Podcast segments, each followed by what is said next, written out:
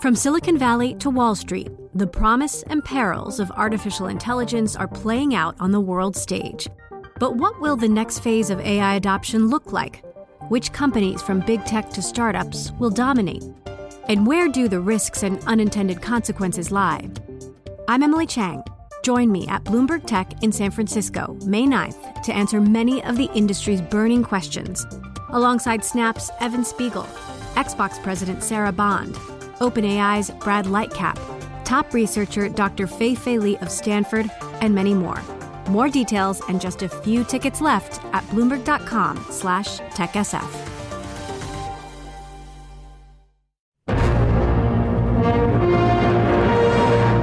approach to tackling coronavirus is to prepare for the worst and work for the best. You need a totally different style of leadership. It's not enough to have a plan. You need to be testing, testing, testing. Britain and the EU, do they want to be seen as locking horns on an issue such as a no deal Brexit when the economy is going to be suffering and people's lives are going to be facing so much disruption? Hello, you're listening to Bloomberg Westminster, your daily guide to British politics. I'm Sebastian Salek. And a very good afternoon. I'm Roger Hearing, and inevitably the virus extends its sway even further. May have infected, in fact, far more people in the UK than scientists had previously estimated, perhaps as much as half the population. That's according to modelling by researchers at the University of Oxford. If the results are confirmed, they imply that fewer than one in a thousand of those infected with COVID 19 actually become ill enough to need hospital treatment. And that all comes as the government's brought more than 3 million antibody tests for coronavirus. The chair of the Doctors Association UK, Rinesh Parmar, says more testing can't come soon enough absolutely desperate if you live in a household and one member of that household suddenly develops symptoms and the whole household including the NHS workers are having to self isolate and ultimately this will cripple the NHS and at the same time, Health Secretary Matt Hancock announcing a major rise in NHS staffing. That's because of the return of retired medical workers. That also brings nursing and medical students to the front line as well. So, from both ends of the career spectrum, we're seeing people drafted in to try and fight this crisis. Well, joining us now is Andrew Mitchell. He's a Conservative MP for Sutton Coldfield and former Secretary of State for International Development and Chief Whip as well. Andrew, we've got to start with another story that is set to affect you, certainly. Uh, the early shutdown of Parliament for four weeks, expected to reopen then on April the 21st. Is this the right move coming at the right time, would you say?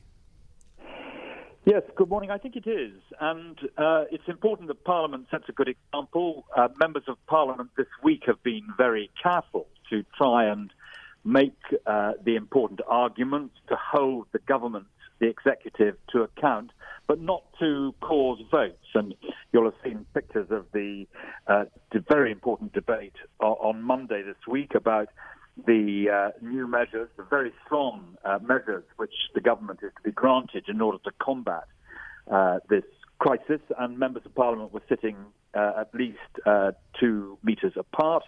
Uh, I was in the debate intervening when I thought it appropriate on behalf of my constituents, but basically members of parliament were showing restraint, and we made it clear that we didn't think it was appropriate to have uh, divisions, which would have put members of parliament in very close proximity in a short period of time. So I think the the uh, way Parliament has handled it so far is right. It's the right balance between scrutiny of the executive, but also Parliament continuing to sit. Once these emergency measures are are through, then Parliament uh, should close down. It would normally be closed down for quite a lot of the next month, five weeks um, because of the Easter recess. Uh, and I think is is right, and I hope very much we'll be able to convene to continue the important work of holding the government to account um, uh, back uh, at the back end of April. Indeed. Well, Andrew, I mean, let, us pick up actually on that debate you mentioned about uh, the measures that are, uh, are, the government is asking for. Now, I know that you and indeed your colleague David Davis had expressed earlier some concern about these measures in the sense of how long they would go on for and whether they would actually be uh, reviewed at any point. I mean, we are talking about restrictions on civil liberties, freedom of movement, gatherings. Um, and, and, they don't necessarily seem to be having as much effect as perhaps was intended. I mean, do you think the government's handled this bit well? It's very difficult in, in, a, in an open democracy like ours to get everyone to behave in a in a, a, sensible way. I think you know the vast majority of people are adhering to the government's uh, instructions. I was very struck. I was in my constituency uh, briefly yesterday, and I was very struck by the deserted streets, by the fact that uh, people were keeping the right distance apart. Uh, shops and uh, all the relevant uh, classification were shut. Um, so I think the vast majority of people are abiding by the restrictions, but but not everyone, and that's why the government has made it increasingly clear that we have to adhere to uh, to these instructions. In, in, in in respect of the bill on Monday, you're you're quite right that many of us on both sides of the house had reservations about the two-year uh, proposal the government had for these powers. And the government uh, agreed to uh, make sure that we could review them after six months. So that was that was the government listening to the House of Commons. Uh, there, there, there, remains a question about whether or not uh, any six month debate and vote would be on a take it all or leave it basis. But the government was uh, clearly listening. I um, was one of those who supported an amendment tabled by David Davis, who has a long and distinguished um, career as a supporter of civil uh, liberties in the House of Commons. And um, uh, I, I, took the view that a one year limit was right because that would give the government a chance also to review the legislation and come forward with a new bill, if necessary, to uh, face the, the, the, changed circumstances. And this was a 321 page uh, bill, nearly 100 clauses uh, put together, albeit with some considerable planning a few years ago, but put together basically in four days. And inevitably, with the best will in the world, and even with such a heroic effort, there will be changes that are needed because things weren't dealt with uh, properly when they were drafted. That's inevitable because of the time that was taken, but also because the, circumstances will change. So I think that uh, it would have been better to accept that amendment, but as I said earlier, the House didn't want to uh, cause a vote. The government did show that it was uh, listening, and most of us, I thought, didn't want um, uh, the good to be the enemy of the best. But Andrew, what happens if circumstances do change, which it seems like they will? This is a very fast-moving story, and Parliament's been very quick to adapt to it. But if we are in recess or a suspension of Parliament of any form, MPs can't then act accordingly. Well, we will be able to have our voices heard through the media, through social media, and, and that's incredibly important. But you can't and pass course, legislation. No, we can't. That's true. But in these circumstances, I think it's a sensible starting point uh, for Parliament now to go into recess. And of course, if circumstances change and the Prime Minister or the Speaker believe that they are such that Parliament should be recalled, then Parliament, there is a mechanism in those circumstances for recalling Parliament. But uh, let's hope that isn't necessary and that the grip the government has increasingly shown in the last few days is now sufficient for us to uh, stand together, make progress, do the right thing, protect the National Health Service, well, and come through this crisis. Well, well, Andrew, I noticed the phrase used there, the government has sort of got a grip in the last few days. I mean, do you, did you get a sense that up to this point, perhaps they hadn't? Perhaps, as many senior doctors and scientists have said, this was something where they, they missed what they should have done much earlier on? I, I think that the science and the medical evidence uh, have become increasingly strong. And inevitably, in a situation like this, in, in the early days, there is a lot of debate and there's some doubt about quite how to proceed. And I think inevitably the government suffered a bit from that. But uh, once the evidence became clearer, I think ministers have reacted uh, quickly and effectively in the decisions that they have made. What about Boris Johnson himself? We saw the statement, the pre recorded statement on Sunday, but since then there's not been a whole lot from him. No statement in the Commons, no media interviews. Uh, there's been a lot of discussion about uh, d- sort of devolved or delegated leadership throughout the flooding as well. But surely in a time of crisis like this, you want to be seeing the Prime Minister as much as possible to reassure uh, the people and to, to really instill those measures that have been laid out. Well, I think he's got the balance just about right. He he did the major statement. Uh, the uh, health uh, ministers have been uh, there. The communities ministers have been there. I think it's right that people hear from them. But above all, of course, people don't really trust what politicians say automatically. They do trust what uh, the chief medical officer uh, says, what the chief scientific advisors say. Um, and rightly, the politicians and the experts have been giving very publicly on a daily basis uh, an update to the public. I think that balance is correct. And the chief medical officer, Chris Whitty, who was a very senior official in my department when I was the Secretary of State for International Development, he's uh, a very uh, considerable and accomplished public servant of great experience, particularly on epidemiology. And uh, certainly when I worked with him, I thought that he was one of those experts who you could really trust and listen to, and who, in a very understated way, said it as it is. Now, Andrew, I mean, this is perhaps a little bit left field, or seems so at this stage, but it's not that long ago. We were talking about all the time, of course. Brexit. Um, the negotiation period uh, deadline is all coming up in a, a, couple of months' time. I mean, the Prime Minister's avoided talking about this, but I mean, it's kind of out of his hands. There has to be an extension now, doesn't there? Well, I was talking to a constituent yesterday who was teasing me about whether or not uh, it was uh, a relief from Brexit uh, to be talking about uh, one thing only, coronavirus, or, or, or whether these were um, or whether these were uh, two issues that we wish to goodness we weren't having to talk about. But you know, I, I think that uh, the uh, things will play out as they will play out on, on Brexit. I have never believed that it is necessary to have a negotiation that goes on for 12 months. I think uh, if you look at the way in which the private sector reacts to these big negotiations which have to take place, it is possible to do it in much quicker time than that. Uh, but when the crisis is over, as it surely will be, we'll then be able to take a view. For now, everything has to be sublimated into fighting this crisis, saving lives, looking after the brilliant people who are working in our National Health Service, and getting through it. That's the top priority, and we will return to the negotiations when we are able to do so. From Silicon Valley to Wall Street, the promise and perils of artificial intelligence are playing out on the world stage. But what will the next phase of AI adoption look like? Which companies, from big tech to startups, will dominate? And where do the risks and unintended consequences lie? I'm Emily Chang. Join me at Bloomberg Tech in San Francisco, May 9th, to answer many of the industry's burning questions, alongside Snap's Evan Spiegel, Xbox President Sarah Bond, OpenAI's Brad Lightcap, top researcher Dr. Fei Fei Li of Stanford, and many more. More details and just a few tickets left at bloomberg.com/techsf.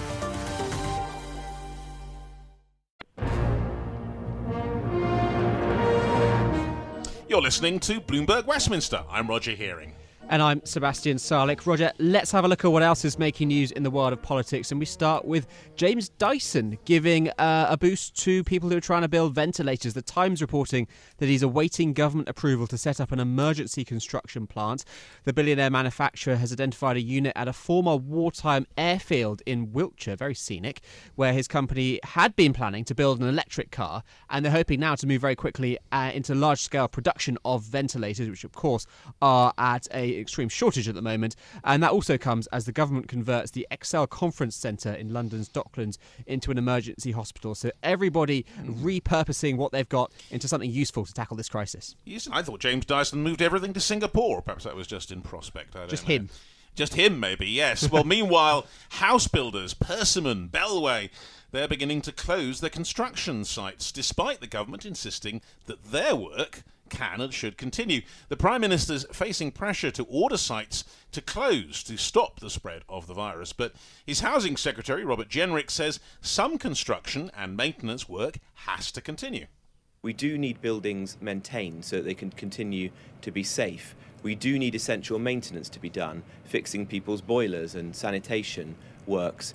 And there's also programs of works going on in the country, such as removing dangerous cladding from high rise buildings, for example, and that takes us quite nicely into our next story. Tube carriages apparently still packed this morning comes amid a row between the government and the Mayor of London, Sadiq Khan. Health Secretary Matt Hancock has claimed there is no good reason why timetables have been cut to the extent that they have, but City Hall saying that ministers were told countless times that tube frequencies reflect the high levels of staff sickness and isolation. Of course, if you're putting yourself in isolation or if you're coming down with the coronavirus, you can't go and drive tubes. Uh, and that comes as 500 British Transport Police officers are also patrolling the mainline rail network to remind people that only essential travel is permitted. Seems like a bit of an odd decision to send people out there when you try and keep people at home.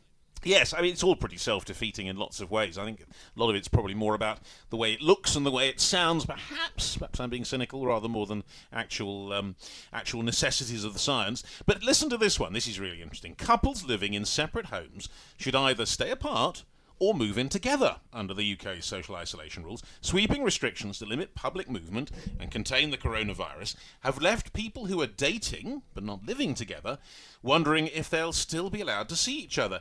But the Deputy Chief Medical Officer for England, Jenny Harries, says partners in different households should ideally avoid visiting each other. Alternatively, she says, they should, quote, test the strength of their relationship and move in together. So there we are, you know, dating advice from the Deputy Chief Medical Officer. Cuffing season coming through very early this year. I say back yourself, move in. If it doesn't work, you know you can move on with your life. I feel very smug. I moved in with my girlfriend in January. Perfect time to hunker down and let all of this pass. But anyway, let's move it on because we've got plenty to talk about. Officials telling Bloomberg today that the government is planning to shut down Parliament for four weeks from tonight. We talked about it in the first part of the programme.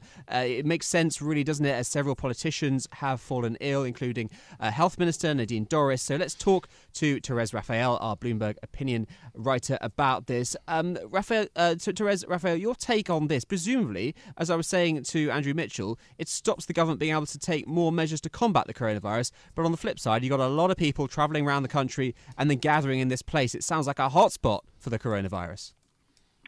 Yeah, I mean, I think the, the one thing to keep in mind is that they're actually only starting the Easter recess about a week early. So they were going to break anyhow. They're breaking a bit early. Uh, so a lot depends on how long this recession um, of Parliament or suspension of Parliament lasts. Um, I mean, there there are good reasons, obviously, to keep apart um, lawmakers who are going out to their constituencies, 650 of them, and then coming back and sitting at very close proximity in the House of Commons. You know, they become super spreaders. It's absolutely the opposite of the government's advice for social distancing. So it really sends the wrong message, and you can understand why Parliament, uh, why the Speaker is, is, you know, also keen to to uh, to end that. At the same time, you know, governance has to go on, uh, and the government needs to be held to account, and constituents uh, be represented in Parliament. And so, as this drags on, real questions will be raised about how legislation will be passed. The government says it will reconvene Parliament for emergency legislation. I think the the bill that we're expecting to see go through uh, by by tomorrow, it's, it's, in the House of Lords, uh, is just one of what is probably going to be a succession of measures to try to uh, keep the economy afloat during this period. Yeah, that's right. The constitutional implications of all this are rather fascinating, not least uh, reflecting on a story which uh, we've just uh, just broken, in fact, on the Bloomberg terminal coming through from the Press Association. Prince Charles, the Prince of Wales, has tested positive for the coronavirus, uh, and he, of course, is in his 70s, so uh, a certain element, I think, perhaps of concern. I'm sure we have the very best uh, of care, inevitably. Um, but this is really is something that is challenging so many parts of our constitution. This, after all, is the heir to the throne. Yeah, I mean, it's a the the virus is an equal opportunity uh, aggressor, I guess one could say. Uh, you know, by some count, um, most of us will get it at some point, and obviously the people who are older or have any kind of uh, existing vulnerability or immunodeficiency are going to be uh, the ones that are hit hardest. But it, it, has all sorts of implications when those making governing decisions, or as you say, constitutionally important roles, um, are affected. So I think we're just really beginning to, to, to think about how this plays out. There are also big privacy concerns as governments uh, take powers that uh, allow them to track people's movements, policing powers some of this is beginning to be debated in France right now uh, as, as the French government is taking more and more authority. How easily uh, will people be able to reclaim those those sorts of liberties and, and pr- privacy back once uh, they have been ceded to government for this crisis? These are all things we're going to have to be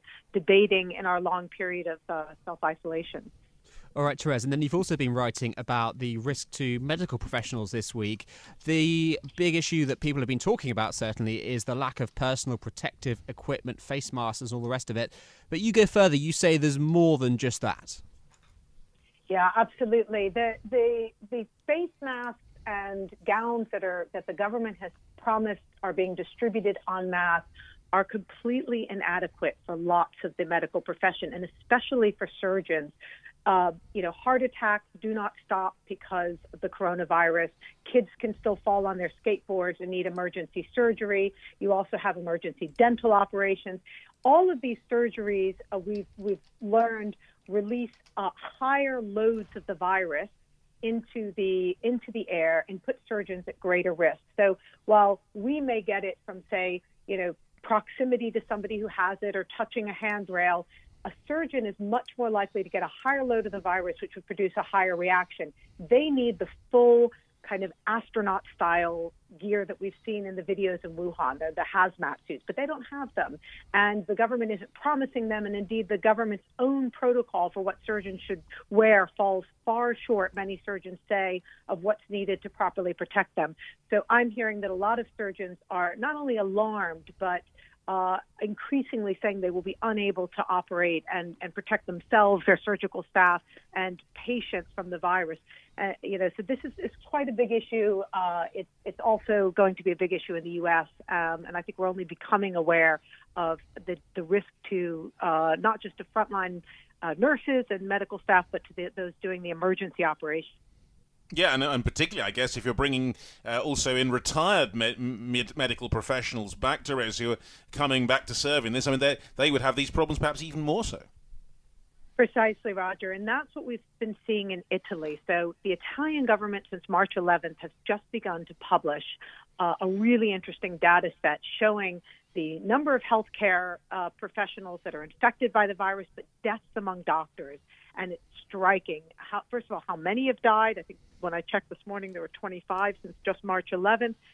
Many of them um, are older, and some of them have come back into the profession uh, clearly from you know from retirement. And as as medical staff are being drafted, and these are the more vulnerable uh, ones, and they're not clearly not well protected. And uh, this is something that one of your colleagues has been writing about. Ferdinando Giugliano uh, he's written a piece called very pro- pro- provocatively Boris Johnson's virus response is a fiasco. He says the British government and its advisers had the chance to learn from what was happening in Italy and they blew it. Over here, there's been a lot of res- reliance on experts. That's certainly been the line from the government. So, who's really to blame here? Well, we've been writing about the government's response for a while and warning that it is behind what the empirical evidence is showing uh, works in China, where you know, we know that we're a couple of weeks behind Italy on the epidemiological curve, and we've seen how quickly the virus is ramped up uh, the government chose a sort of go slow, incrementally increasing the uh, restrictions imposed on people. And what my colleague, uh, you know, is is arguing quite uh, quite convincingly is that this was exactly the wrong approach. But it's not just uh, Boris Johnson that shares the blame, but his, his, chief medical officer, chief scientific officer, they are feeding in from the studies, and they relied too much on, um, you know, on um, sort of theories of what might work rather than looking at, say, China and Italy. And taking the very safe approach would have been to clamp down early and hard and try to buy time for the health services to ramp up capacity, to get in the personal protective equipment, uh, with the full knowledge that um, that a wave of, uh, you know, a tsunami, if you will, of people are, are heading into the hospitals. Bloomberg Westminster. Listen weekdays at noon on DAB Digital Radio in London. From Silicon Valley to Wall Street, the promise and perils of artificial intelligence are playing out on the world stage. But what will the next phase of AI adoption look like? Which companies, from big tech to startups, will dominate? And where do the risks and unintended consequences lie? I'm Emily Chang. Join me at Bloomberg Tech in San Francisco, May 9th, to answer many of the industry's burning questions, alongside Snap's Evan Spiegel, Xbox President Sarah Bond, OpenAI's Brad Lightcap, top researcher Dr. Fei Fei Li of Stanford, and many more. More details and just a few tickets left at bloomberg.com/techsf.